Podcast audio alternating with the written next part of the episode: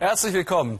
Heute am dritten Advent, da zaubern wir mit faszinierenden Bildern aus den Weiten Schwedens Winterstimmung in ihr Wohnzimmer.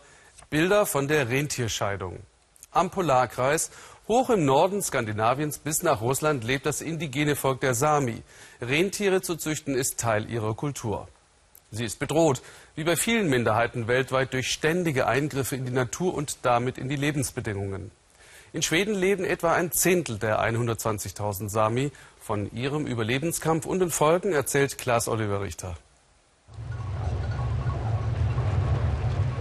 Eine Welle aus Körpern und Geweihen. Die geballte Kraft von mehr als 2000 Rentieren beeindruckt. In diesen Wochen treiben die Züchter ihre Herden zusammen, zählen, markieren, die schlachtreifen Tiere einfangen. Für Pirre Bergquist und die anderen gehört die Rentierscheidung zu den Höhepunkten des Jahres. Das hier ist mein Leben. Da wird einem richtig warm ums Herz. So gut wie alles in der samischen Kultur dreht sich um die Rentiere, doch immer weniger Sami können von der Zucht leben. Deshalb glauben viele hier nicht mehr an eine Zukunft für ihre Traditionen. Auf Hilfe von der Regierung im fernen Stockholm warten die Sami meist vergeblich. Das macht nicht nur Pirre hilflos und wütend. Wir kämpfen hier mit so vielen Problemen. Wilde Tiere, die wir nicht jagen dürfen und dann überall die neuen Windparks.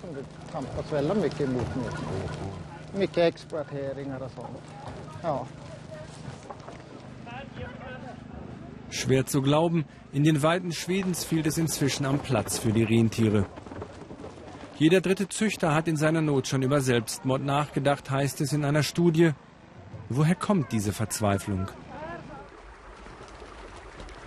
Margret Fjellströms Schwester hat sich das Leben genommen. Niemand, auch Margret, nicht ahnte, dass ihre Schwester keine Perspektive mehr für sich sah.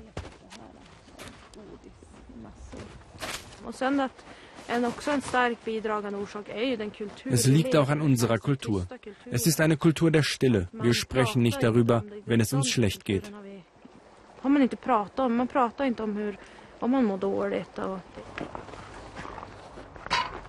Regelmäßig besucht Margret das Grab.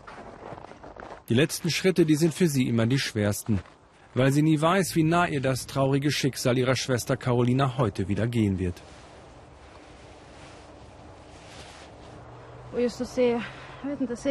Wenn ich ihre Handschrift auf dem Grabstein sehe, erinnere ich mich an die vielen Dinge, die wir zusammen erlebt haben.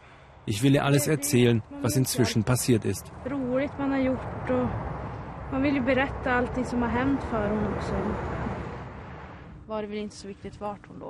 Jagd für Livet steht auf ihrer Mütze, Jagd fürs Leben, Margrets Lebensmotto. Vor sieben Jahren hat sich Carolina das Leben genommen, da war sie 22. Margret hatte viel zu spät verstanden, wie sehr Carolina unter ihren Depressionen litt. Vielen Sami geht es so, vor allem den Rentierzüchtern. Jedes Mal wird die Wunde neu aufgerissen, wenn ich mitbekomme, dass sich noch ein Rentierzüchter umgebracht hat. Ich bin wütend und frustriert darüber, dass es wieder und wieder passieren muss.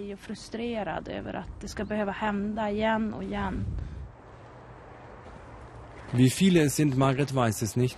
Aber die Selbstmordrate unter Sami sei doppelt so hoch wie sonst in Schweden, sagt sie. Auch Pere Bergqvist war so verzweifelt, dass er keinen anderen Ausweg mehr sah.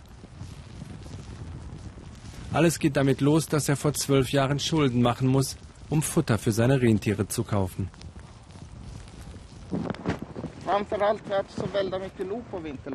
Dann kamen die Luchse auf die Winterweiden. Jeden Tag habe ich Kadaver von gerissenen Rentieren gefunden. Für einen Züchter ist es entsetzlich, seine Tiere tot aufzufinden. Die sind schließlich unser Leben.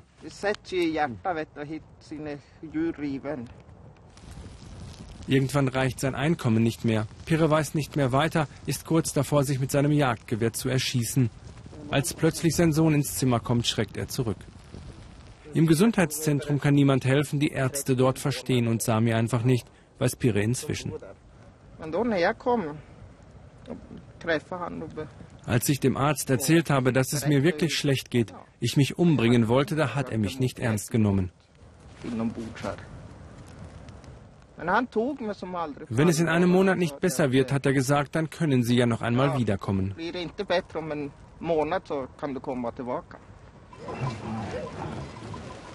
Schließlich findet Pirre Bergqvist neuen Lebensmut in einer samischen Spezialklinik in Norwegen. Schweden ist stolz darauf, dass alle Einwohner gleich behandelt werden. Kaum einer nimmt Rücksicht auf kulturelle Bedürfnisse einer Minderheit, beklagen viele. Margret Feldström hält ihre Rentiere in diesen Wochen in einem Gehege, lässt sie nicht frei herumlaufen, zu viele Luchse in der Gegend. Sie muss zufüttern. Margret weiß nicht, ob sie für ihre Tiere einen guten Preis bekommen wird. Der Staat übt Druck auf uns aus. Das Geld ist knapp. Unsere Art zu leben ist dabei zu verschwinden. Dadurch verlieren wir die Freude am Leben. Zum Schluss erzählt Margret, dass auch bei ihr vor kurzem eine Depression diagnostiziert wurde. Eine psychologische Behandlung hat ihr schwedischer Hausarzt erst einmal verschoben. Aber von diesen Tabus zu erzählen, das ist ein erster Schritt, sie zu durchbrechen. Unsere Korrespondenten haben noch aus anderen fernen Regionen Geschichten zurückgebracht.